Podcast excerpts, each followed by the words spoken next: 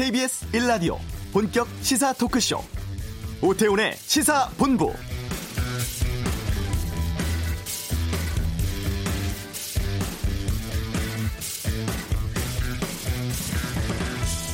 일 년 전 오늘 대법원에서 의미 있는 두 건의 판결이 있었습니다. 일제강점기 강제 노동에 동원된 근로정신대 할머니들에 대한 일본 기업의 배상 책임을 인정한 판결이 있었고 강제징용 피해자에 대해서 미쓰비시 중공업이 위자료를 지급하라는 판결이었습니다. 하지만 판결 후 지난 1년 동안 해결된 건 없었습니다. 오히려 일본 정부 피고 기업들의 판결 이행을 방해하고 배상 판결 빌미로 해서 수출 규제, 백색 국가 제외 조치를 취하기까지 했죠. 이런 가운데 최근 문희상 국회의장이 제시한 강제징용 해법안이 논란이 되고 있습니다. 한일 양국 기업들 또 국민 기부 화해치유재단 남은 기금으로 재단 설립해서 강제징용 문제 해결하자는 내용인데 현실적인 아니다 긍정적인 반응도 있고 일본에 대한 책임과 사죄가 빠졌다면서 시민단체나 피해자들은 거세게 반발하고 있다고 하죠. 오태훈의 시사본부 잠시 후 이슈에서 당시 승소 판결 이끌어냈던 최봉태 변호사 연결해서 입장 듣겠습니다. 주요 스포츠 소식 최동호의 관전 포인트에서 알아보고 와치독 새로 시행되는 법무부의 공보 규정 내용 또 최근 일본 언론들의 자성 움직임 등을 다루겠습니다. 시사본부 금요초대석 할 말을 하는 개그맨 수다맨 강성범 씨와 함께 하겠습니다.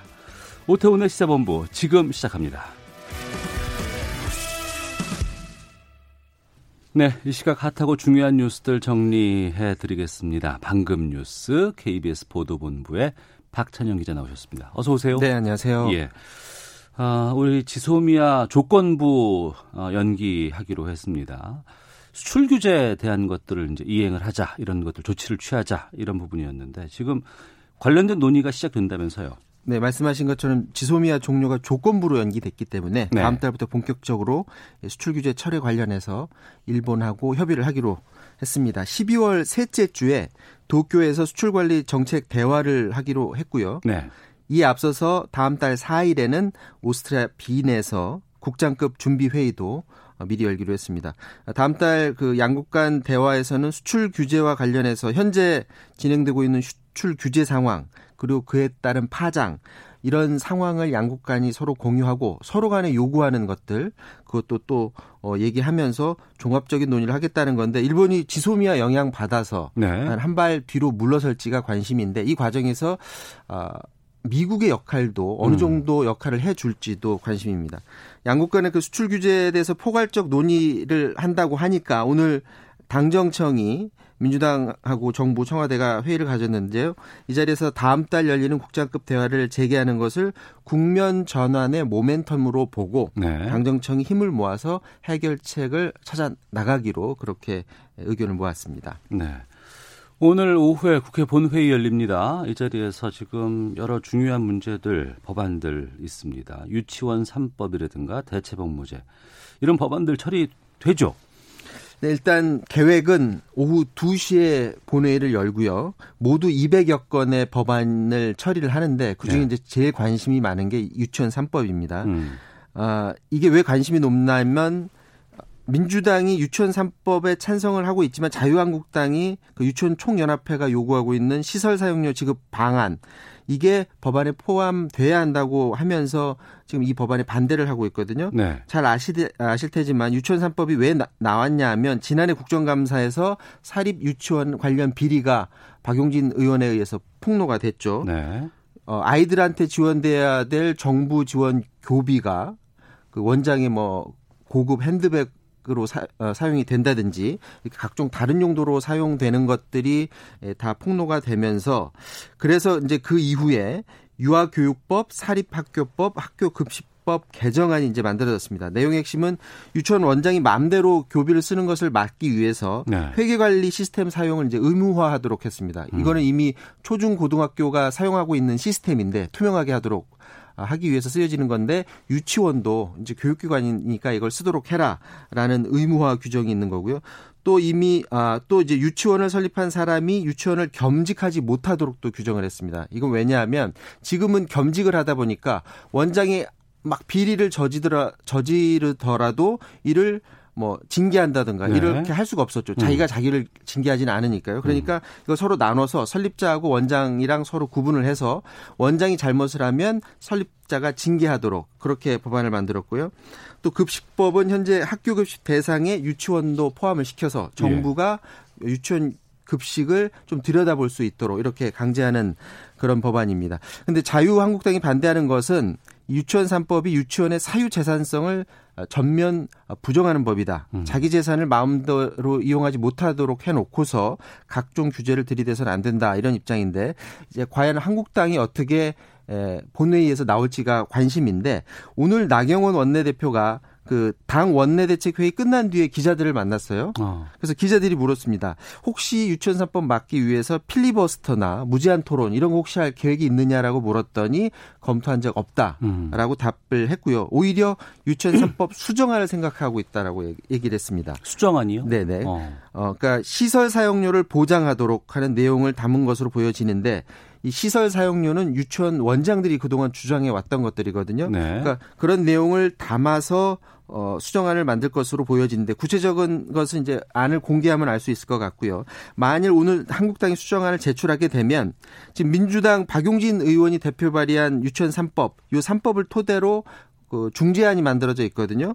이거하고 바른미래당 임재훈 의원이 제출한 수정안 그리고 이렇게 세 가지 한국당이 이번에 내는 것까지 합하면 세 음. 가지 안이 동시에 표결에 붙여집니다. 그런데 국회법상 가장 최근에 만들어진 법부터 표결을 하니까 어. 한국당이 오늘 만들어 진 것을 내면 한국당 거를 먼저 표결을 하고요. 한국당 안이 부결이 되면 바른미래당 임재훈 의원이 낸 수정안이 표결에 붙여집니다. 네. 근데 임재훈 의원이 낸 안은 잘 알려지지 않았는데 그것도 뭐 박용진 의원 안하고 거의 비슷한데 음. 다만 음. 박용진 의원의 낸 안에 따른 중재안은 어떻게 되어 있냐면 시행 시기를 1년 유예하도록 부칙을 마련해 놨는데 예. 임재훈 의원 안은 아, 바로 시행하자. 어. 좀더 강한 거고요. 또 정부 지원금을 교육 목적 외에 사용할 경우에 2년 이하 징역 2천만 원 이하 벌금으로 처벌을 좀 더 강화한 아닙니다. 네. 만일에 이제 임재훈 의원의 수정안이 가결되면 박용진 의원의 그 원안은 자동 폐기되는 그런 절차대로 가는데 현재 예상되는 표결 시간은 오후 6시 정도 됩니다. 네. 민주당 이인영 원내대표가 어제 소속 의원들한테 문자를 보냈어요. 그래서 오후 6시 전후에서 유치원 3법 표결이 예상되니까 국무위원 포함해서 모든 의원 빠짐없이 본회의 장을 지켜달라 음. 이렇게 요청하는 공지안을 보냈고요. 오늘 본 회의에서는 그 대체 복무제 관련 법안도 어, 처리될 예정인데 대체 복무제 법안은 양심적 병역 거부를 하는 사람들한테 제, 대체 복무 기간을 36개월로 하고 네. 교정 시설 같은 곳에서 합숙 형태로 대체 복무를 하도록 그렇게 규정하고 있는 그런 안입니다. 네. 아, 하나만 더 보겠습니다. 한국은행이 오늘 기준금리 발표했고 또 경제성장률 전망 수정치를 발표했는데 어떻게 나왔습니까? 아, 경제성장 수정치는 아직 발표는 안, 안 했고요. 예. 어. 지금 한국은행 금통위가 기준금리를 연 1.25%로 동결하기로 했고요. 이미 지난달에 연 1.25로 내렸기 때문에 이번에는 아마 동결할 거다. 대체로 음. 그렇게 전망을 했었습니다. 소비자 물가 상승률은 10월에 0%여서 지금 목표치 예, 물가 상승률 2%에는 크게 못 미치는데 지금 시민들이 돈을 더 쓰게 하려면 금리를 낮춰주든지 경제가 더 잘 돌아가게 해주든지 해야 되는데 금리를 지금보다 더 낮춘다고 해서 과연 시민들이 돈을 더 쓸 것인가라는 음. 생각에 있어서는 약간 부정적인 견해가 많고요. 이 금리를 더 낮추는 건 지금 상황에선 최악의 경우라고 할 때 낮출 수 있는 건데 만약에 지금보다 더 낮추면 연 1%로 낮춰지거든요. 그건 네. 심리적 마지노선입니다. 음. 그거는 음. 정말 최악의 경제 상황으로 내려갔을 때 에, 내릴 것이기 때문에 아, 지금 상황에서는 아니다라는 판단이 보여진 것 같고요.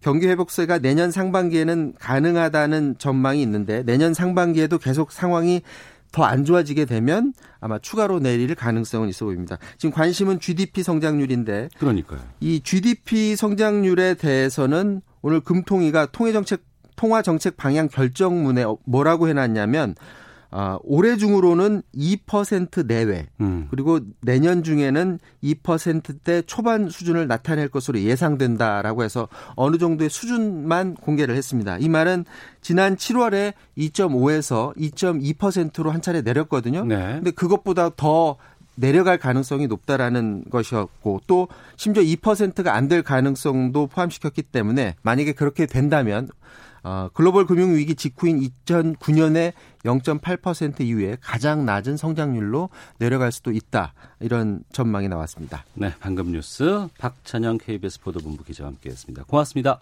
이어서 교통 상황 보겠습니다. 교통정보센터의 박소영 리포터입니다. 고속도로의 돌발 상황을 잘 살피셔야겠습니다. 경부고속도로 부산 쪽으로 동탄에서 오산 사이 5차로를 막고 작업을 하고 있어서 일대 정체가 심하고요. 서울 쪽으로 판교에서 반포 지나는데 30분 넘게 걸리고 있습니다. 서울 외곽고속도로 판교에서 일산 쪽으로 청계 요금소에서 사고가 있었는데요. 이 처리 작업을 하고 있어서 일대 지나기가 어렵습니다. 소래터널에서 송내 그리고 노지 분기점에서 김포까지 밀리고 있고 영동고속도로 강릉 쪽으로는 호법 분기점에서 이천 사이 두 개 차로를 막고 작업을 하고 있는데요. 덕평부터 6km 구간 정체가 심합니다. 중부 내륙간 고속도로 양평 쪽으로도 감곡 부근에서 작업을 하고 있어서 뒤로 5km 구간에서 이동하기가 어렵고요. 간선도로에서는 서부간선도로 안양 쪽으로 교통량이 많습니다. 목동교에서 금천까지 30분 정도 걸리고 있습니다. KBS 교통정보센터였습니다.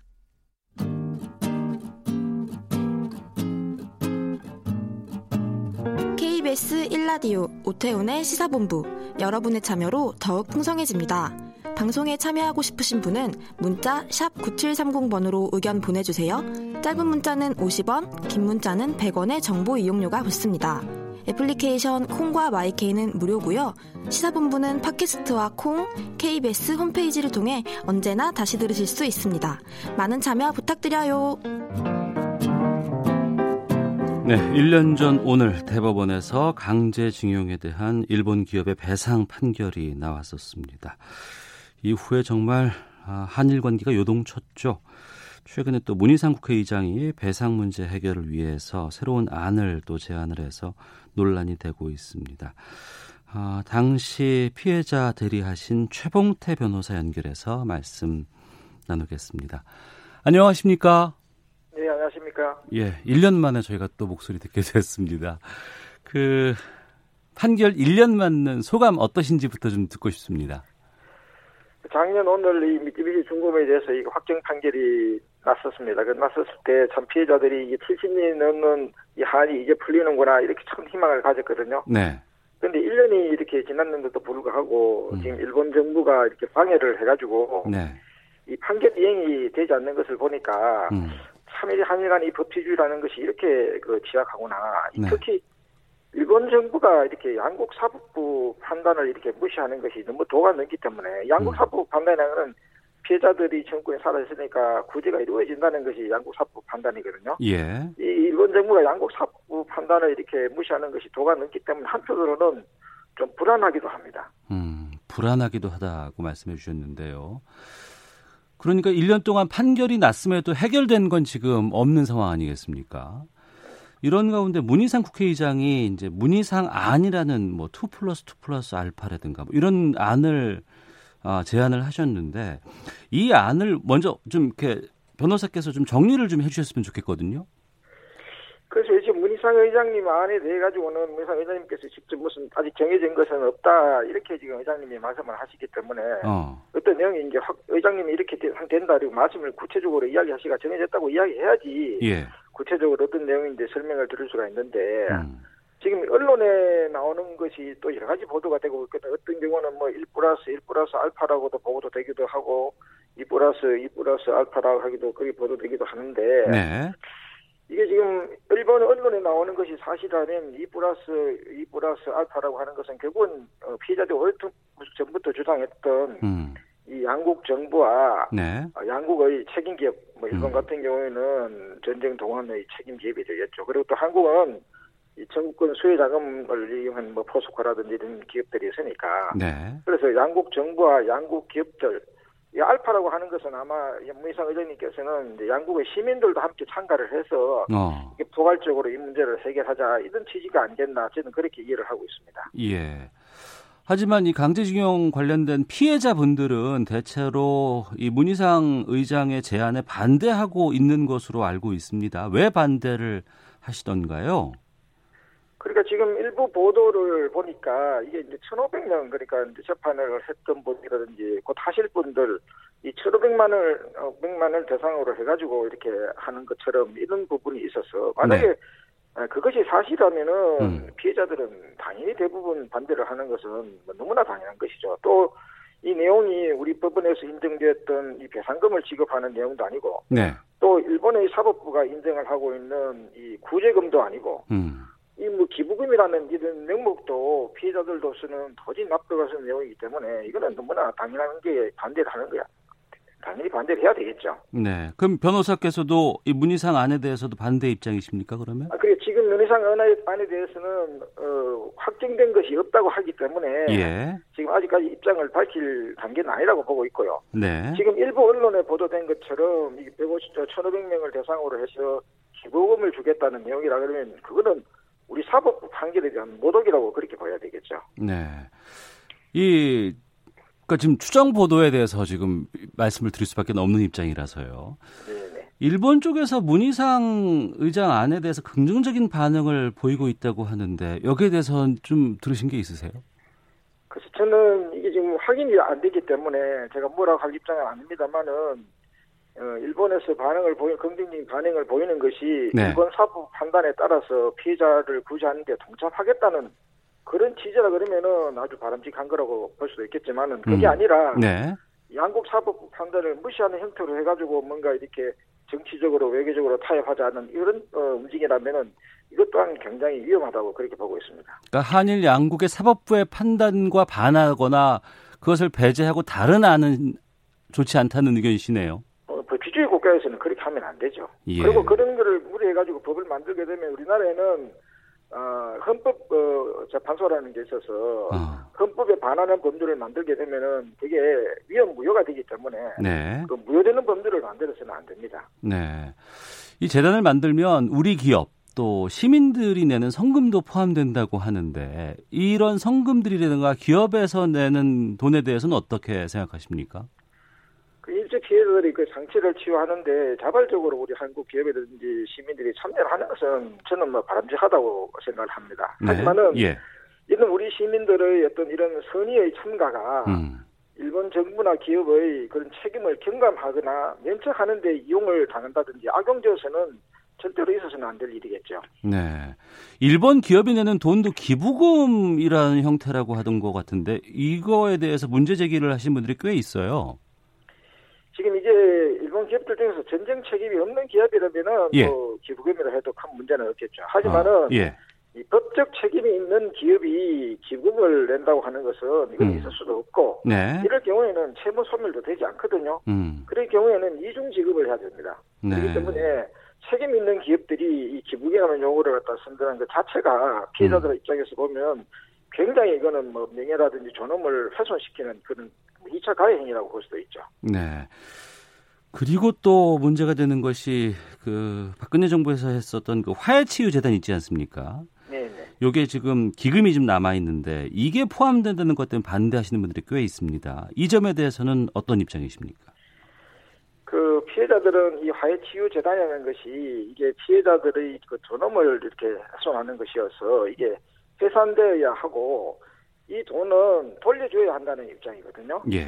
그런데 이렇게 주장을 해왔는데 이 피해자들의 주장이 옳았다는 것이 입증이 되고 있지 않습니까? 예를 음. 들면 음. 최근에 일어난 나고야에서 이 평화의 소녀상을 갖다가 전시를 하는 데 있어서 뭐 못하게 한다든지 네. 아니면 유니스코에 지금 이 피해자들이 그 기록을 갖다가 등재를 하려고 하는데 일본 정부가 이렇게 방해를 하고 있거든요. 예. 그러니까 결국은 우리 피해자들의 판단이 얼마나 옳았던 것인가 이게 판단이 되는 것이죠. 그래서 음. 이 돈을 피해자의 의사에 반해서 이렇게 무슨 사용을 한다든지 이런 것은 절대로 있어서는 안 됩니다. 그 4일 간의 협상을 통해서 이 돈을 돌려주는 방식으로 지금 협의가 아, 진행이 그 돼야 할 겁니다. 네. 만약에 일본 예. 정부가 어, 수령을 거절을 하면은 이 청구권 협정 제 3조에 따라서 이런 협의를 하지 않는 것이 위헌이라는 결정이 2011년도 8월 30일 날 났거든요. 예. 그런데 아직 우리 정부가 이런 위헌 상황을 갖다가 지속을 시키고 있습니다. 음. 그래서 이런 위헌 상황을 지속시키지 말고 네. 제3조에 따른 협의를 해서 이 도, 돈을 돌려줘야 되겠죠. 돌려주고 음. 네. 그 대신에 이제 예를 들면은 문학주 할머니라고 했습니다. 문학주 할머님의 이제 그 성모회로 고생하셔 가지고 군사우편 적금 같은 것이 지금 일본에 보관대가 있거든요. 예, 예. 그런 것에 대해 가지고는 당당히 왜 군사우편 적금 할머니 이런 어떤 면에서는 고귀한 희생의 대가를 왜 보관하고 있고 돌려주지 않느냐 음. 이렇게 교섭을 해야 되겠죠. 그래서 예. 이런 과정을 통해서 아, 일본 시민들이 아, 이 피해자 문제라는 것이 단순한 금전 문제가 아니구나. 음. 이게 인권 문제구나 하는 그를 지금 이 본질을 제대로 일본 시민들을 알게 해줄 필요가 있습니다. 네. 청취자께서도 한국 시민들이 성금 내면 가해자처럼 보이지 않을까라는 우려도 보내주셨고 또 한 분은 법원 결정대로 국내 미쓰비시 동결자산 집행에서 피해자들에게 빨리 나눠줬으면 좋겠습니다라는 의견도 보내주셨는데 지금 강제 집행은 어떤 상황입니까? 지금 하고 있죠. 지금 어. 생존자들 경우에는 지금 하루가 급하시기 때문에 돌아가시면 안 되지 않습니까? 예, 그러니까 예. 생 존자들 같은 경우에는 강제 절차를 진행 중이고요. 음. 이 유족들 같은 경우에는 이제 좀 포괄적으로 해야 되지 않느냐. 네. 소송을 하지 않는 분들도 같이 구제를 받아야 되기 때문에 아. 그래서 좀 자발적인 화해를 통해서 이 문제를 해결하면 좋겠다 해서 조금 기다려 주시고 있는 택입니다. 예. 피해자분들께서는 지금 이 배상 문제를 어떤 방식의 해결을 원하고 있으세요? 어, 피해자들은 명확합니다. 지금 이게 법과 어, 양국 사법부 판단을 존중해서 어. 정의롭게 해결되기를 원하고 예. 있지. 이게 무슨 피해자들의 문제가 뭐 단순한 금전 문제로 이렇게 여겨져 가지고 어. 뭐 어떤 그 다시 한 번 더 2차 가해가 아, 일어나는 것은 절대로 피해자들은 바라지 않습니다. 예. 일본 측의 사과가 중요하다. 일본 책임에 대한 것이 가장 중요하다라는 말씀들을 참 많이 하시는데 혹시나 그 정부나 국회 쪽에서 피해자들과의 뭐 만남이나 접촉 같은 것들은 좀 있습니까? 어, 지금 뭐 사과도 중요하겠죠. 그렇지만은 사과도보다도 더 중요한 것은 역사를 직시를 하는 것이 중요합니다. 지금 음. 그 평화의 소녀상에 대해서도 뭐 철거를 하라는 등 유네스코 등재에 대해 가지고 방해를 한다든지 이런 것은 네. 역사를 지키하지 않겠다는 것이거든요. 예. 그러면 이 재단의 이름이 기업 어, 책임 어, 기업 인권 재단인데 음. 뭘 기억을 하자는 겁니까? 어. 그렇기 때문에 역사를 직시를 하고 예. 직사를 역사를 직시한 다음에서 나오는 사제라 해야지 굉장한 사제로서 이거 있는 것이지. 음. 그래서 지금 제, 제가 봐서는 사가 이전에 역사적 사실을 직시하는 것이 먼저 중요하지 않나 생각이 들고요. 네. 사과를 위해서 지금 정부와 국회가 노력하는 것은 제가 직접 확인이 안 되기 때문에 제가 뭐라고 말씀드릴 수 있는 입장은 아닙니다. 음, 직접 확인이 안 된다는 것은 이번에 그 문희상 의장 안이라든가 이런 부분에 대해서 미리 설명이라든가 아니면 조율 같은 것들은 없었다는 입장이시네요. 그렇죠. 지금 피해자들을 먼저 만나고 난 뒤에 피해자들의 의사를 들어보고 예. 지금 의장님께서 와세다 대학에 가셔가지고 강연을 했으면은 좀 좋았지 않았나 좀 아쉬움은 좀 있습니다. 예. 그러면 그 뭐 문희상 의장 아니라고 지금 불리고 있는데 어떤 측면에서 보완이나 수정이 되어야 할지 아니면 이런 것들이 되어야 피해자들의 입장이 좀 반영될 수 있을지를 좀 알려주시죠. 지금 이 문희상 안 때문에 굉장히 피해자들이 불신을 하고 있거든요. 네. 그래서 일부 언론 보도가 뭐 1,500명을 대상으로 했는 아주 이상한 해결 방법이라 그러면 이게 사실이라 그러면은 이 백지화를 먼저 시켜야 됩니다. 네. 백지화를 시키고 피해자들의 우선 사과를 사과를 해야 됩니다. 의장님께서 음. 아 이거는 피해자 의사를 무시하고 일방적으로 하다 보니까 여러분 의사를 제대로 존중을 못해서 사과를 하고 네. 그 다음에 이제 공청회를 열어야 되겠죠. 공청회를 열어서 피해자들의 의사를 제대로 반영한 그 법안을 지금부터라도 만들어야 됩니다. 음, 만약에 무리하게 진행을 하면은요. 예. 화해치유재단 실패에서 보듯이 이게 또 다른 파행이 또 생길 거거든요. 음. 예를 들면 일본 측에서도 일본의 선량한 시민들한테 호소를 해가지고 나름대로 이렇게 기부금도 와 왔는데 네. 그 돈이 오히려 지금 돌려줘야 될 상황이 될 수도 있습니다. 그러니까 어. 그러면은 일본 시민들한테도 이게 참 저희들도 죄송스러운 것이고 그런 것이거든요. 그래서 예. 지금은 이게 지금 문상 의장의 그 선의가 있었음에도 불구하고 음. 굉장히 많은 오해가 발생하고 있기 때문에 지금 무리하게 진행해서는 또 다른 사태가 불행한 사태가 발생할 수 있으니 백지화를 하고 난 뒤에 네. 공청회를 통해 가지고 피해자 의사를 일단 듣는 것이 중요하다고 생각합니다. 네. 정말 오랜 시간 노력을 해서 대법원의 승소 판결을 받아냈습니다만 그럼에도 불구하고 달라진 건 없습니다. 앞으로 좀이 판결 이후에 어떤 활동들도 계획하고 계시는지 좀 알려주시죠.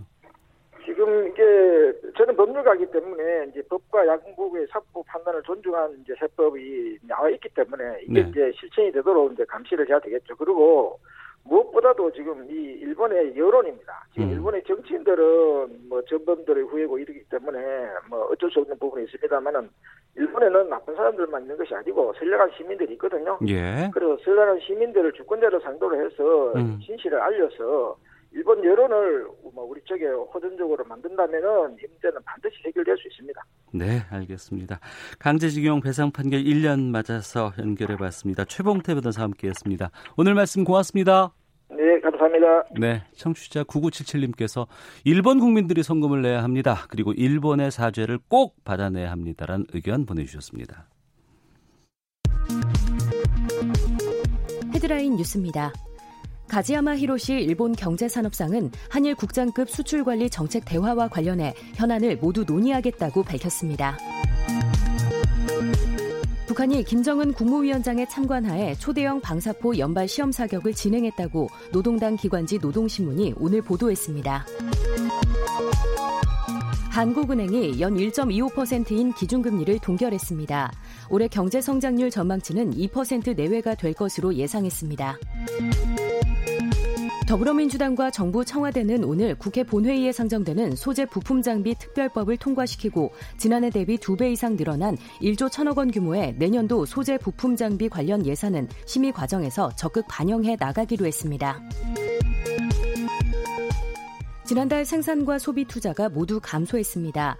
산업활동 동향의 3대 지표가 동반 감소한 것은 지난 2월 이후 8개월 만입니다. 지금까지 라디오 정보센터 조진주였습니다.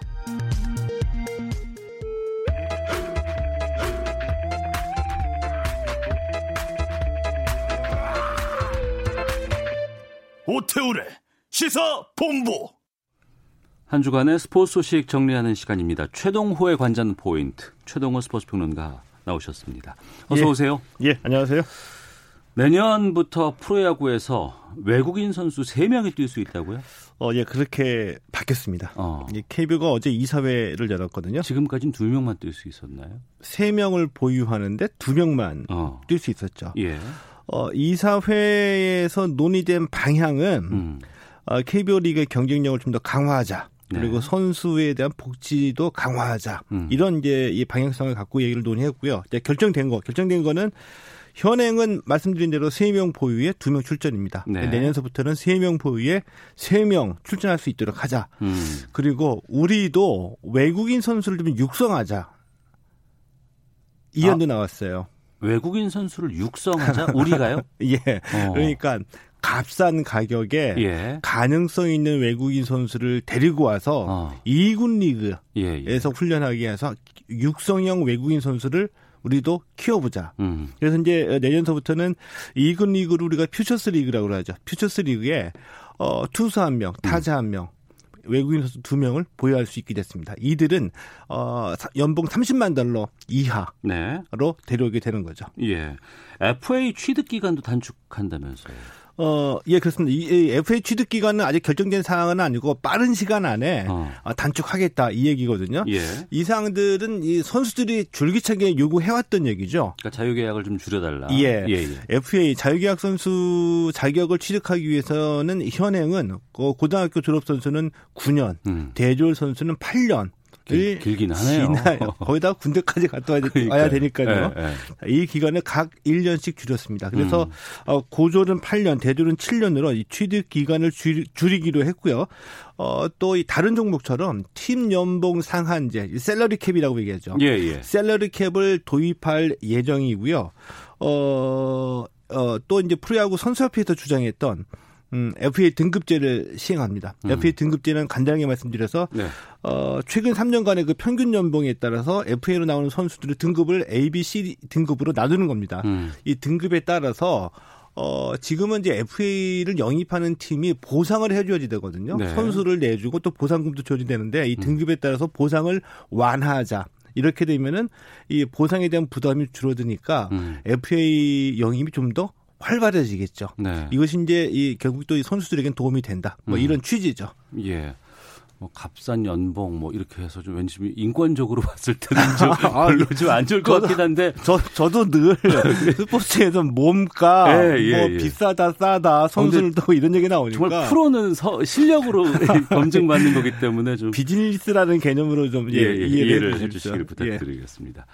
김광현 선수가 메이저리그 도전한다면서요? 어, 예, 그렇습니다. 어제 이제 KBO가 메이저리그 사무국에 이제 김광현 선수의 포스팅을 요청했습니다. 네. 이렇게 되면 곧 메이저리그 사무국이 아, 메이저리그 전구단을 상대로 해서 김광현이라는 선수가 음. 메이저리그에 어, 들어오려고 한다. 네. 관심 있는 사람은 손들어라. 어. 이 공시가 나가게 되죠. 예. 공시 다음 날부터 어. 30일 동안 김광현 선수가 어, 메이저리그 모든 구단을 상대로 해서 협상을 할 수 있게 되겠고요. 네. 관건은 뭐냐면 제가 보기에는 역시 어 조금 전에 말씀드렸던 몸값이 몸값. 있는데 예, 예. 얼마를 제시하느냐인데 어. 이게 왜 중요하냐면은 어 2015년에도 한번 도전을 했었어요. 김광현 아, 선수가요. 예, 네. 코칭 시스템에 도전을 했는데 샌디에이고하고 최종 협상에서 연봉 100만 달러를 제한, 어, 제한받았거든요. 우리 네. 돈으로 한 11억 원 정도 되 죠. 음. 11억 원이면 국내에 별 차이가 없습니다. 네. 이런 그 저평가 헐값에 음. 가진 않겠다 해서 메이저리그 포기했기 때문에 이번에 어느 정도까지 액수가 나올지 궁금해지는데 네. 많은 분들이 이거 어느 정도 어느 정도까지 받을 수 있냐 물어보시거든요. 음. 현실적으로 제 판단은 네. 기준치로 볼 수 있는 선수가 있거든요. 뭐냐면은 어. 어, 2018년에 SK에서 뛰었던 메릴 켈리 선수가 있습니다. 예. 어, 이 KBO 리그에서 성공해서 다시 메이저리그로 돌아갔죠. 네. 이, 이 메릴 켈리 선수가 지금 어, 연봉 1,580만 달러를 받고 있거든요. 음. 어, 2년에 1,580만 달러 받고 있거든요. 네. 그러니까 연봉으로 따지면 지금 275만 달러, 음. 우리 돈으로 32억 원 정도인데 네. 이 메릴 켈리 선수의 이 KBO 리그에서 뛰었던 성적이나 구위, 구위를 보면 음. 아마 메이저 리그에서는 이 김광현 선수를 비슷하게 평가하지 않을까. 네. 현실적으로 보면은 연봉 275만 달러 정도를 조금 웃돌지 않을까. 음. 이런 좀 예상을 해볼 수는 있습니다. 네. 축구로 가보겠습니다. 아, 베트남의 박항서 감독. 아시안 게임에서 동남아시안 게임이죠. 예. 두 게임 연속 여섯 골 터뜨렸고 피파 랭킹도 크게 올라갔다면서요. 어, 박항서 감독이 베트남을 맡은 이후에 베트남 축구가 좀 무시무시합니다. 동남아시아에서는 음. 지금 동남아시안 게임이 열리고 있거든요. 네. 자, 어제 라오스를 6대 1로 이겼는데 네. 그전 게임이 이제 브루나이전이었습니다. 예. 브루나이는 6대 0으로 이겼습니다. 음. 그러니까 두 게임 연속 어, 6골을 터뜨리면서 네. 2연승으로 조선도에 나섰거든요. 뭐 이 정도면은 베트남 이제 베트남이 동남아시아에서는 축구 강국으로 군림하고 있다. 이렇게 얘기해도 뭐 틀릴 얘기는 아닌 것 같고요. 예. 어, 이, 배, 그, 박항서 감독이 2017년 10월에 네. 이 베트남 축구 대표팀 감독을 맡을 당시에 베트남의 이 FIFA 랭킹이 100위권 바뀌었습니다. 어. 근데 어제, 어, FIFA 랭킹 11월 FIFA의 세계 랭킹이 발표가 됐거든요. 예. 94위로 뛰어 올랐어요. 음. 근데 베트남이 94위를 기 록한 것은 네. 2004년이니까 어. 무려 15년 만입니다. 어. 박항서의 능력이다. 이거는. 어, 박항서의 이제 신화가 박항서 매직이 계속해서 좀 이어지는 거죠. 우리 대표팀은 40위권 밀려났다며. 예. 반면에 우리 대표팀은 좀 밀려났, 밀려났는데, 네. 아, 11월 랭킹에서 우리 대표팀 41위를 기록을 했습니다. 음. 아, 지난달 39위에서 두 계단 밀려난 거고요. 네. 11월에 우리가 좀 부진했죠. 11월에 음. 우리가 A매치가 두 경기 있었거든요. 하나는 네. 월드컵 2차 예선 레바논전이었는데 음. 0대 0 무승부에 그쳤고요. 자, 브라질과의 평가전에서는 우리가 0대 3으로 패했죠. 음. 1무 1패이기 때문에 두 계단 내려앉았습니다. 네. 자, 우리 프로 축구는 이번 주말에 모든 게 다 결정된다면서요? 예, 모든 게 다 결정이 됩니다. 음. 어, 딱 한 경기 남겨놓고 있거든요. 네. 그러니까 이번 주말에 이제 토요일과 일요일에 경기가 열리는데 이 경기에서 우승팀 결정이 되고요. 어, 3위에게 주어지는 아시아 챔피언스리그 진출팀이 결정이 됩니다. 우선은 이제 우승팀은 현재 울산현대가 1위고 울산현대가 1위. 전북현대가 2위거든요. 예. 근데 울산은 모레 포항전에서 최소한 비기기만 해도 우승을 차지하게 되고요. 음. 아, 전북은 모레 강원전에서 반드시 이기고 네. 울산이 패해야지 우승을 차지할 수가 있습니다. 어. 그리고 아시아 챔피언스 어, 아시아 챔피언스 리그 진출 자격이 주어지는 3위 자리도 이번 주말에 결정이 되는데 FC 서울과 대구 FC 전에서 이기는 팀이 3위에 오르게 되거든요. 시즌 마지막 경기에서 우승팀이 가려지고 3위 팀이 가려집니다. 그만큼 네. 어, 이 순위 경쟁이 치열했다는 얘기인데 어. 올해는 대구 FC가 초반에 음, 대구 FC 열풍도 불었고요. 예. 유난히 재밌는 경기가 많았습니다. 음. 재밌는 경기 팬들이 가장 먼저 알아보죠. 그래서 올해 이 K리그 프로축구 관중도 부쩍 늘었습니다. 아 그래요? 예. 어. 어 7년 만에 230만 명을 넘었고요. 예. 일부 리그에서 경기당 평균 관중이 8천 명인데 음. 지난해에 비하면 무려 47% 포인트나 관중이 늘어났고요. 네. 2부 리그 같은 경우에는 무려 71% 포인트나 관중이 음. 올해 늘어났습니다. 프로야구와는 좀 반대되는 입장이네요. 어, 예, 그렇죠. 프로야구 올해 많이 줄었으니까요. 예, 예, 예. 자, 그리고 여자 프로골프 우리 선수들 활약이 대단하다면서요? 어, 뭐 우스갯소리로 제가 가끔가다 드리는데 이 네. 세계 스포츠계에 3대 미스테리가 있습니다. 음. 첫 번째 한국 여자는 왜 이렇게 골프를 잘하나? 네. 그리고 또 한국 여자는 왜 이렇게 양궁을 잘하나?